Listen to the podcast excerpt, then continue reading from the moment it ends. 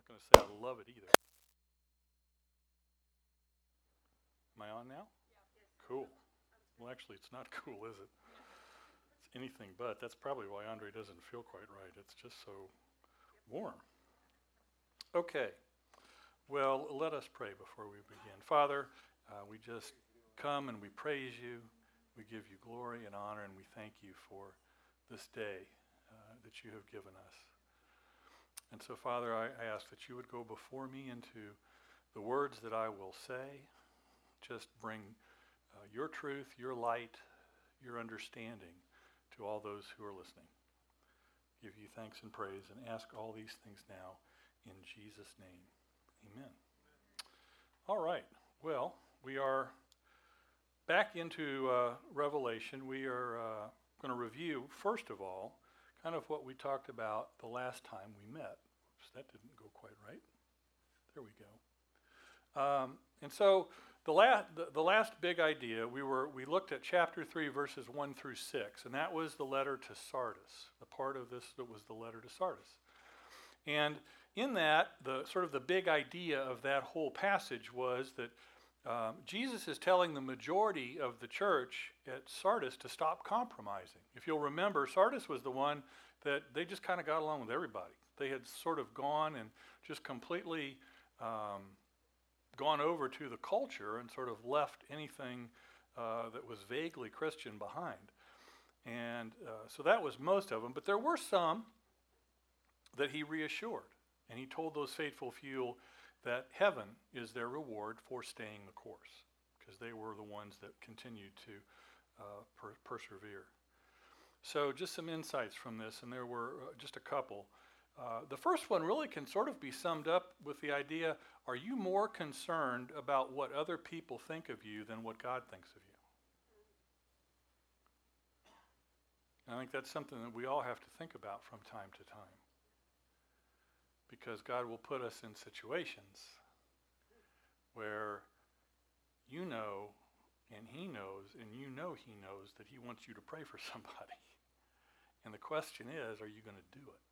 Or are you going to succumb to cultural pressure or just the fact that someone might say, no thanks, or, you know, oh, you're one of those Christians. So we have to, uh, we have to think about that and process whether or not we're going to be concerned about that.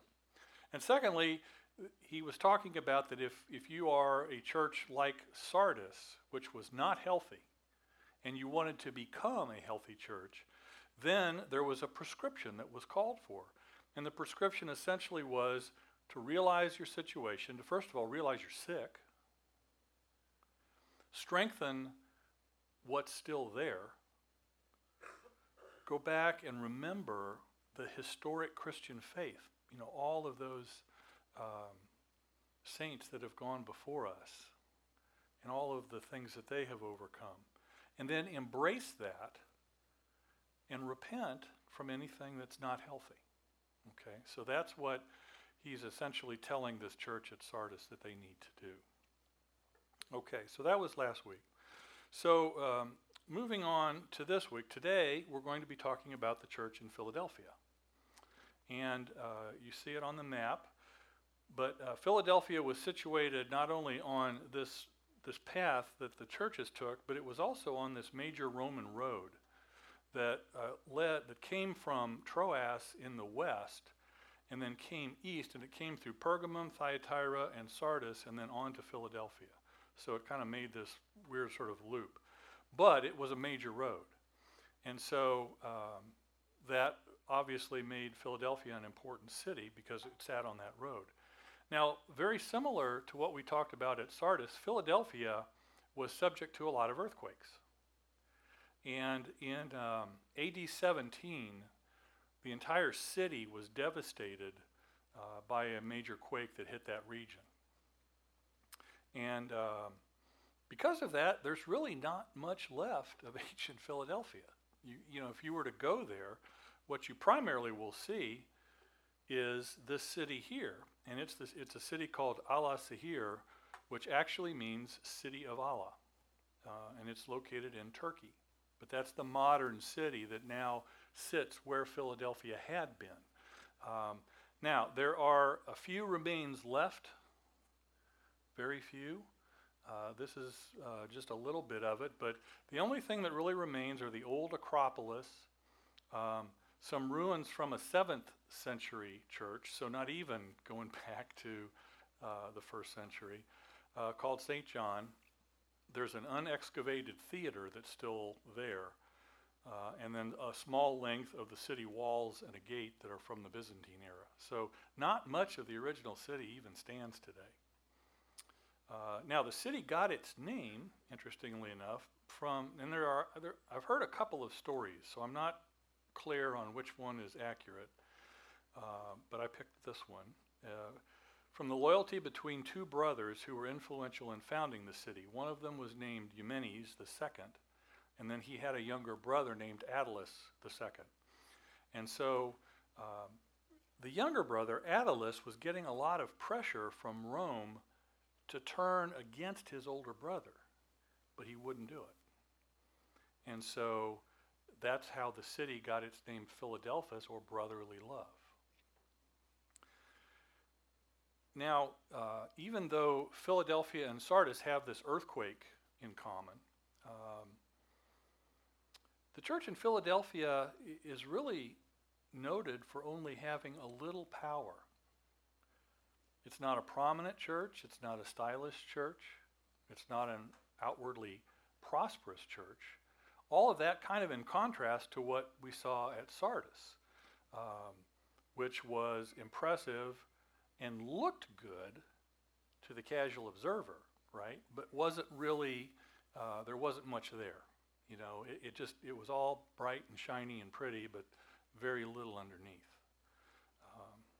Because they had compromised their faith and had sort of just gone with what the culture dictated.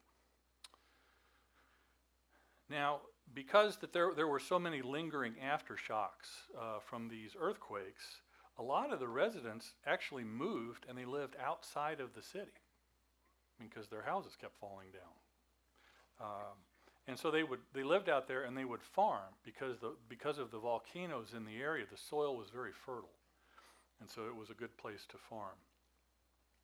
Um, they did temporarily take on the name. The city took on the name of Neo Caesarea, and this was out of gratitude because when this earthquake hit, Rome understood that they were de- devastated, and so they exempted the entire city from, pay, from paying their tribute to Rome for five years. In other words, that they had money to try and rebuild and, and, and keep the city. It was the, um, the, the main pagan cult, because we've talked about all these cities and what pagan religions were there. In Philadelphia, the one was uh, worship of Dionysus, which was the god of wine. Sorry, Craig's not here today. Uh, he would have certainly enjoyed that. Um, but more importantly, I think this church faced a similar Jewish opposition that was similar to what the church encountered in Smyrna, right? Um, for example, the early church leader Ignatius stayed in Philadelphia on his way to martyrdom in Rome, and this was around 1 or 110 AD. And uh, in his epistle to the Philadelphians, Ignatius warns the church about the dangers of a Judaizing influence, connecting it with the work of the ruler of this age, which very much correlates to what we're going to see uh, that John has written to this church. So, if you have a Bible, that's the prelude. So now we're going to dig into God's Word. So it would be Revelation chapter 3. We're going to be looking at verses 7 through 13. We'll have it up on the screen if you don't have a Bible, but you might need binoculars. But I am going to read it. I didn't realize that would be that small. Uh, okay, verse uh, chapter three, verse seven. To the angel of the church in Philadelphia, write: These are the words of him who is holy and true, who holds the key of David. What he opens, no one can shut, and what he shuts, no one can open. I know your deeds. See, I have placed before you an open door that no one can shut. I know that you have little strength Yet you have kept my word and have not denied my name. I will make those who are of the synagogue of Satan, who claim to be Jews, though they are not, but are liars. I will make them come and fall down at your feet and acknowledge that I have loved you, since you have kept my command to endure patiently. I will also keep you from the hour of trial that is going to come on our whole world to test the inhabitants of the earth. I am coming soon. Hold on to what you have so that no one will take your crown. The one who is victorious I will make a pillar in the temple of my God. Never again will they leave it. I will write on them the name of my God and the name of the city of my God, the new Jerusalem, which is coming down out of heaven from my God. And I will also write on them my new name. Whoever has ears, let them hear what the Spirit says to the churches. All right, so what exactly does that mean? So let's dig into this a little bit. So, first of all, let's look at verse 7. These are the words of him who is holy and true, who holds the key of David. What he opens, no one can shut, and what he shuts, no one can open. Now, the phrase the Holy One is used frequently in the Old Testament to really describe Yahweh, God. And it's also used in the Gospels to identify Jesus as the one who was sent from God. And then uh, the use of the word true, uh, who is holy and true, really indicates that is a reference to Jesus' authenticity and his faithfulness. And so, in contrast to these lying Jews, the synagogue of Satan, it's Jesus who is the truth. And the others have rejected that truth. Jesus now says that he holds the key of David. Now, what does that mean exactly? Well, it's an allusion that's drawn from a passage in Isaiah. It's Isaiah, uh, the whole thing is 22, uh, 15 through 25. And uh, in that passage, it's where Eliakim is given the keys to the house of David. Now, in this passage, God accuses a royal steward of, of, of falsehood, of lying, of betraying his trust. And God declares, I will depose you from your office, and I will pull you down from your situation. Moreover, God would replace the false, false steward with a faithful one. We'll just look at the last part of that, where he says, In that day I will summon my servant Eliakim, son of Hilkiah. I will clothe him with your robe and fashion, fasten your sash around him, and hand your authority over to him. He will be a father to those who live in Jerusalem and to the people of Judah. I will place on his shoulder the key to the house of David. What he opens, no one can shut, and what he shuts, no one can open. And so, by referencing this passage from Isaiah, Jesus is really announcing that uh, all of the officers of apostate Israel are, are false stewards that they've been thrown out of office, they've been removed from their rightful authority, and they've been replaced by the one who is holy and true. The keepers of the door of the synagogue had excommunicated the, the Christians, basically declaring them to be uh, apostate. And see, in reality, what Jesus is saying, it's you of the synagogue who are the apostates. It's you who have been cast out of the covenant. And I have taken your place as the true steward, the pastor, and the overseer of the entire covenant. So there's a lot in there, and, and you know we'll say it a number of times, but um, if you really want to understand Revelation, you've got to read the Old Testament. I mean, there are so many. It's like everything that you know. If you don't, then it seems like this real mystery. But once you understand that so much in Revelation references back to the Old Testament, all of a sudden it starts to make sense. Like, oh, okay, well, that's what that means. So, anyway, so next verse is verse 8. I, I have placed before you an open door that no one can shut. Now, some believe that this whole open door refers to an opportunity for missionary work. But that's really not what the context would, would tell us. The immediate context text suggests that it refers in, instead to the entrance to God's kingdom that only Jesus can provide. And so Jesus is now assuring the believers in Philadelphia that he has opened the door of the kingdom to them. And no one, not the local synagogue rulers or the Roman emperor himself, is going to be able to keep them from entering that door. And again, this references back to the idea that they had been banned from the synagogues. So that door had closed to them. Well, this door is open.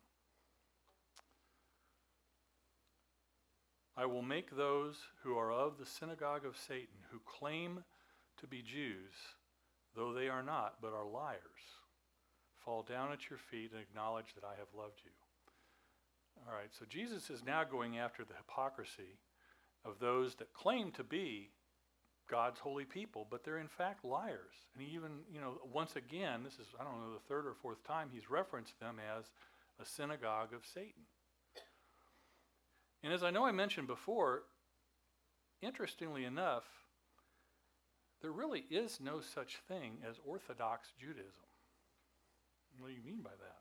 Well, what I mean is that you cannot have, if you genuinely believe in the Old Testament, you have to believe that Jesus is the Son of God. You can't have a belief in the Old Testament that is inconsistent or, or consistent with a rejection of Jesus as God. So, see, you, you there, like I said, you, if you believe that, if you believe in the Old Testament and you believe in Jesus, you are a Christian. You're, you're not an Orthodox Jew any longer. Okay? So if you don't believe in Christ, you're really saying, I don't believe in the Old Testament either. And see, when these Christ rejecting Jews claim to follow in the footsteps of Abraham, Jesus says, You are liars. He doesn't mince any words here. And so there's also in this passage kind of an ironic reference to uh, Isaiah uh, in chapter 60, um, where God gives this particular promise to the covenant people who had been persecuted. And he says, the children of your oppressors will come bowing before you. All who despise you will bow down at your feet and will call you the city of the Lord, Zion of the Holy One of Israel. And so those who falsely claim to be Jews are really in the position of persecuting heathen. And they're going to be forced to acknowledge at some point the covenantal status of the church as the true inheritor of the promises that were made by Abraham and Moses. And like I said, you know, once again, these verses seem kind of odd and mysterious until you start to really unlock them and, and see that they refer back to Old Testament passages, and it's just full of that sort of thing. All right, 310. Since you have kept my command to endure patiently, I will also keep you from the hour of trial that is going to come on the whole world to test the inhabitants of the earth. Well, here Jesus is promising spiritual protection for those who have kept this command to persevere. You know, and that, that word just comes up over and over again in these letters. It's about persevering in difficult times. Now, it's important to note something here. Jesus is not promising to rapture them or to take them away. He's promising to keep them. In other words, he's promising to preserve them in the trials and to keep them from failing, but he's not promising to take them out of it. And the reason that's important is that this is one of the verses that dispensationalists have claimed for support of this whole idea of a pre tribulation rapture. And I mean, if you read the Left Behind series, that's the take that they, those authors had on it, that at the time of, um, uh, of the, the um, tribulation, the church, the believers, are going to be taken away. Right? And if you didn't believe, you're, you're stuck on earth. Well, if you really look at it, it doesn't say that at all. In fact, this says nothing at all about the end of the world or the second coming at all. This whole idea of the hour of testing that's spoken of here is identified as that hour which is about to come upon the whole world to test those who dwell upon the land at that time. It's speaking of the period of tribulation which, in the experience of the first century readers, keep in mind that's who this was written to, right? Not to us specifically, but it was written to those people who lived at that moment in history. And so here's the clincher to this whole argument. Think about this. Does it make sense that Jesus would promise this church in Philadelphia that he would protect them from something that was not going to happen for thousands of years? I don't think so. And I think obviously the answer is no. He's talking about something that is going to happen in their time, not something that's going to happen. It just makes no sense if he would say that. They'd all be dead anyway. Okay, verse 12. Nope, that's still verse 10.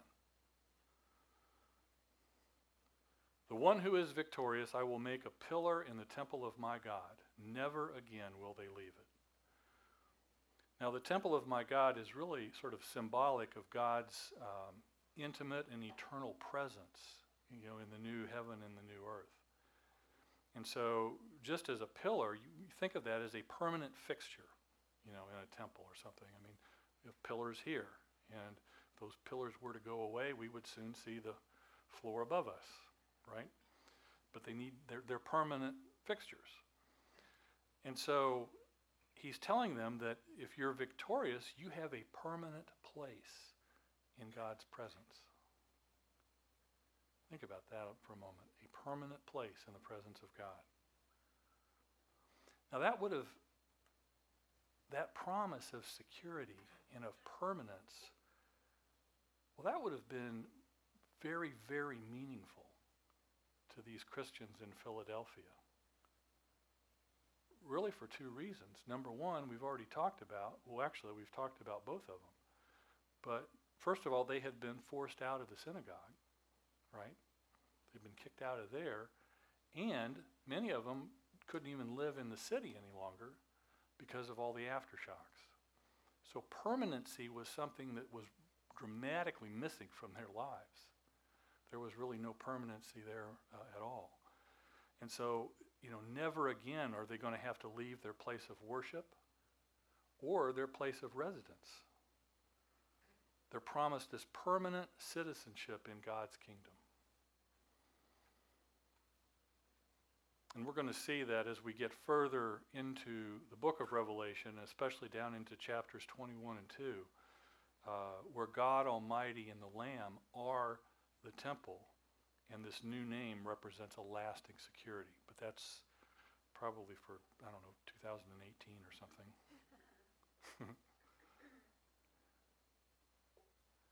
Said we were going through Revelation. I didn't say we were going fast. But you start you begin to understand why we couldn't go fast. I mean, you would miss so much of the richness of this book if you just kind of tore through it. Uh, and so I think it's important to take our time and to really explain some of these things, which a lot of folks maybe have, have never thought of before. So uh, finally, he says, I will write on them the name of my God and the name of the city of my God. And I will also write on them my new name. And I think all of this really speaks to this full restoration of God's people to the image of God, as we see in the final chapter of Revelation. And that's the way it was supposed to be in the beginning, right? Genesis 1:26. And the Lord said, "Let us make man in our image and our likeness, right? And so, one of the basic blessings of this covenant is contained in this benediction that comes from Numbers, where, where it says, May the Lord make his face shine upon you. And I think to see the shining of God's face means to really partake of salvation in the fullest and to reflect the glory of God as his image bearer, which is what we are. And we've already seen that the name of God that's inscribed on our foreheads symbolizes the restoration of the redeemed man to the ethical and the physical glory which really belongs to the image of God. And while believers receive the name of God, we see later that un- unbelievers receive something else. Not so nice. But we'll leave that for another day. And so, one of the, the, the big insights, I think, that you can see in this message is that a lot of the images and the themes that are in here the key of David, the temple, the pillar, the New Jerusalem, all of those things drawn from these Old Testament images are really indicating that the blessings and the promises that was first directed to the nation of Israel is now being given to the Gentiles to the followers of Jesus. So, as we have been doing, what sort of application can we make from this? You know, what, what, are, what is something that we can take from this and, and utilize uh, as we go through our own lives? And I think there were a couple of things here. The first one is that success in our faith journey is determined not by our power or our prestige, in the eyes of the world, but by our willingness to persevere in simple obedience to Jesus.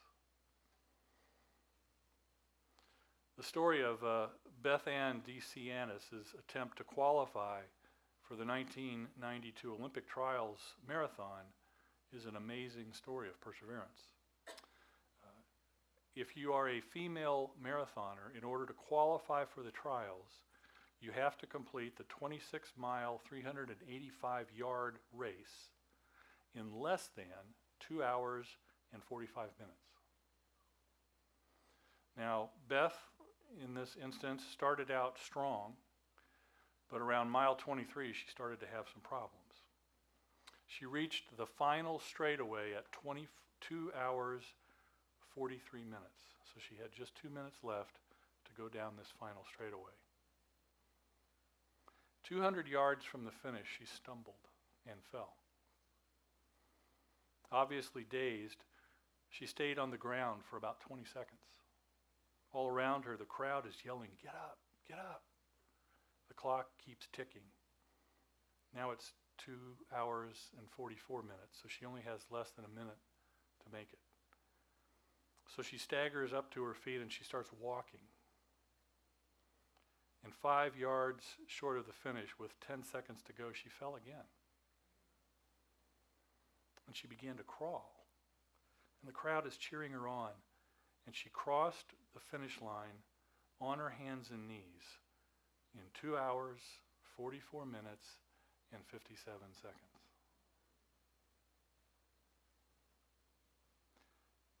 There are a lot of churches, and I think a lot of Christians who feel weak and powerless in the eyes of the world and maybe even in the eyes of other Christian churches.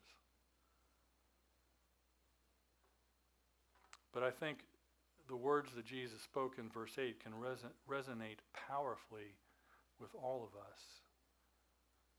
He knows that this church has little strength, and yet they have persevered in obedience. He knows you have little strength. He knows that. That's why I don't think it's a huge surprise when we fall.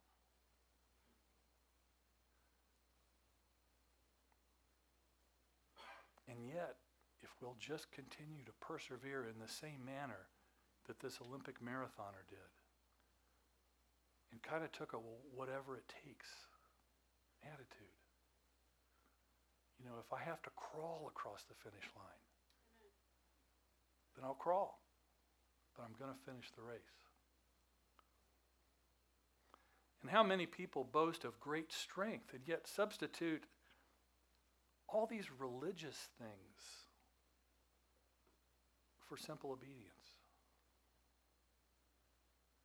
You know, once again, it sort of reminds me of that. There's a Steven Curtis Chapman song where he's talking about all this Christian paraphernalia, you know, refrigerator magnet, st- bumper sticker on his car.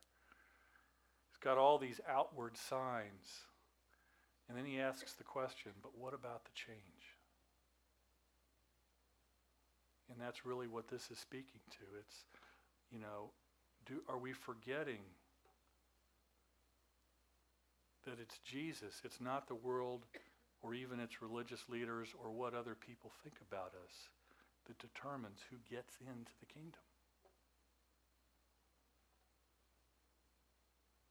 In those times, we would do well to remember the words that Jesus spoke to the Apostle Paul My grace is sufficient for you, for my power is made perfect in weakness.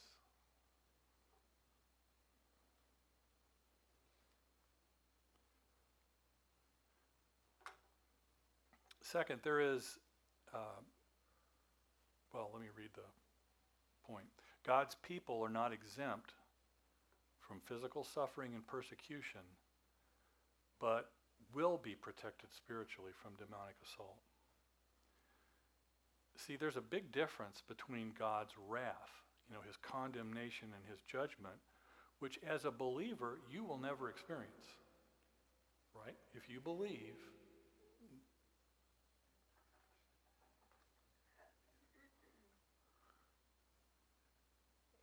Okay. Thanks, Mark. It's like, why are you waving? Hi. Did you miss me? um, so, this difference between God's wrath and the persecution in the hands of pagan powers, whatever those might be, which we all have experienced to one degree or another and will continue to experience. See, that was happening to the Christians in Philadelphia. They got kicked out of the synagogue. Right? And you remember in Smyrna, I think it was, that they were dealing with the trade unions and not being able to find work because they wouldn't they wouldn't go along with the pagan practices that were associated with the trade unions.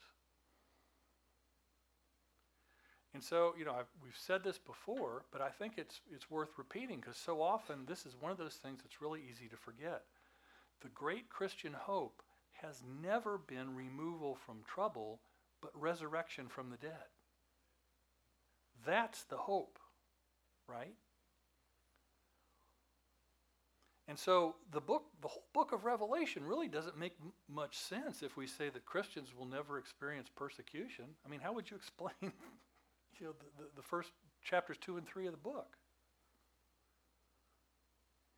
And so, you know, we've got to abandon what I would call exemption theology, right? And that kind of goes back to this um, premillennial rapture thinking, right? We're going to, the Christians are going to be exempt from all of that. They're, we're just going to be gone in a second. All you'll see is a pile of clothes laying there. I don't think so. We've got to abandon that way of thinking in favor of what I would call endurance theology which is made very clear by Jesus. We will always face marginalization from society. Always. And I think uh, Craig Keener is a theologian that I have several books by. Uh, and I think that he is right in that he, he cautions us that in thinking this way, we've got to really emphasize the real reason for this exclusion, this marginalization.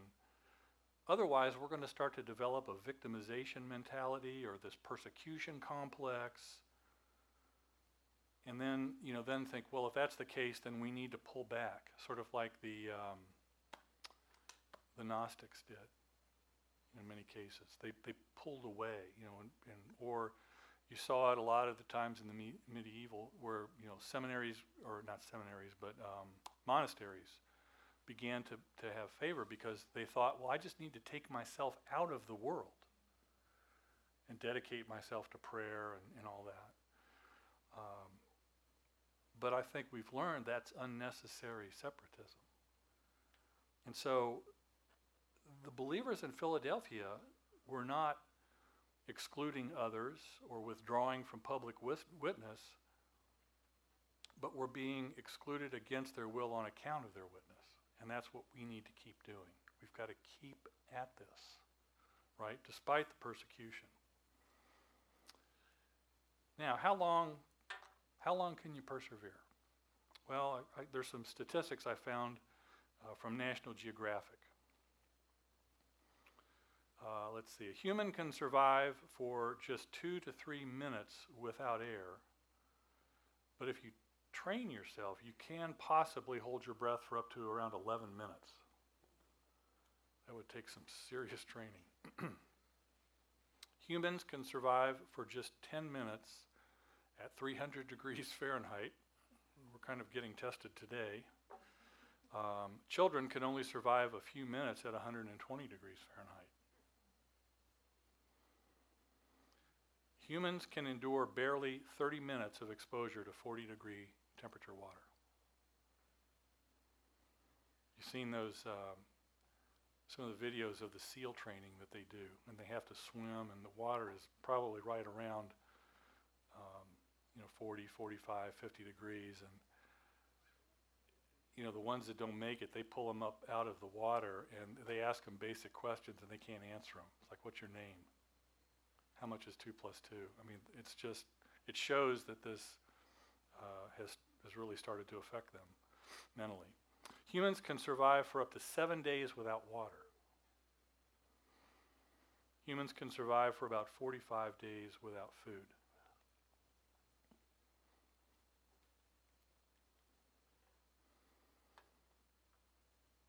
Well, in these passages, Jesus commends his church for persevering in obedience under these trying circumstances and reassures them with this promise of his eternal presence.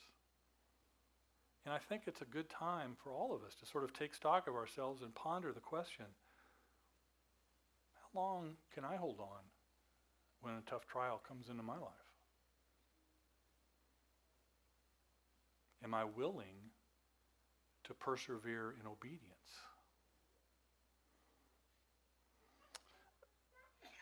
just to close this, I uh, found this letter from a missionary who had gone into the jungles of New Guinea. And you want to talk about an encouraging letter of perseverance. I've never read anything like this. I hope it's, it's real. Uh, I assume it is, but you never know. But here's what he wrote Man, he said, it's great to be in the thick of the fight to draw the old devil's heaviest guns, to have him at you with depression and discouragement, slander, disease. He doesn't waste time. He hits good and hard when a fellow is hitting him. You can always measure the weight of your blow by the one you get back. When you're on your back with fever and at your last ounce of strength, when some of your converts backslide, when you learn that your most promising inquirers are only fooling. When your mail gets held up and some don't bother to answer your letters, is that the time to mourn? No, sir. That's the time to pull out the stops and shout hallelujah. The old fella's getting it in the neck and he's giving it back. And all of heaven is watching over the battlements. Will he stick it out?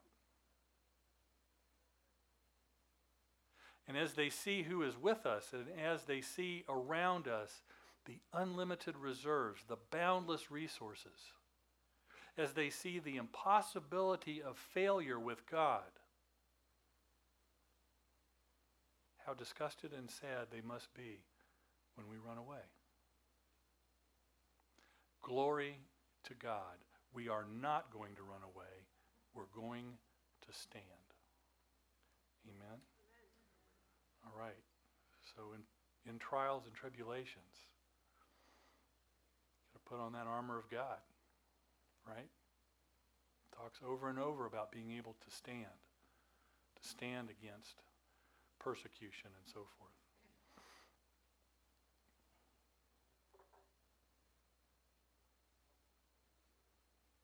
Let's see. Um, Josh had to leave.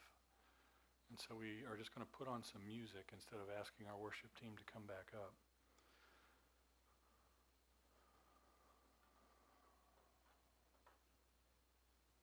Not sure right now what God wants to do. I just sense it's something a little different.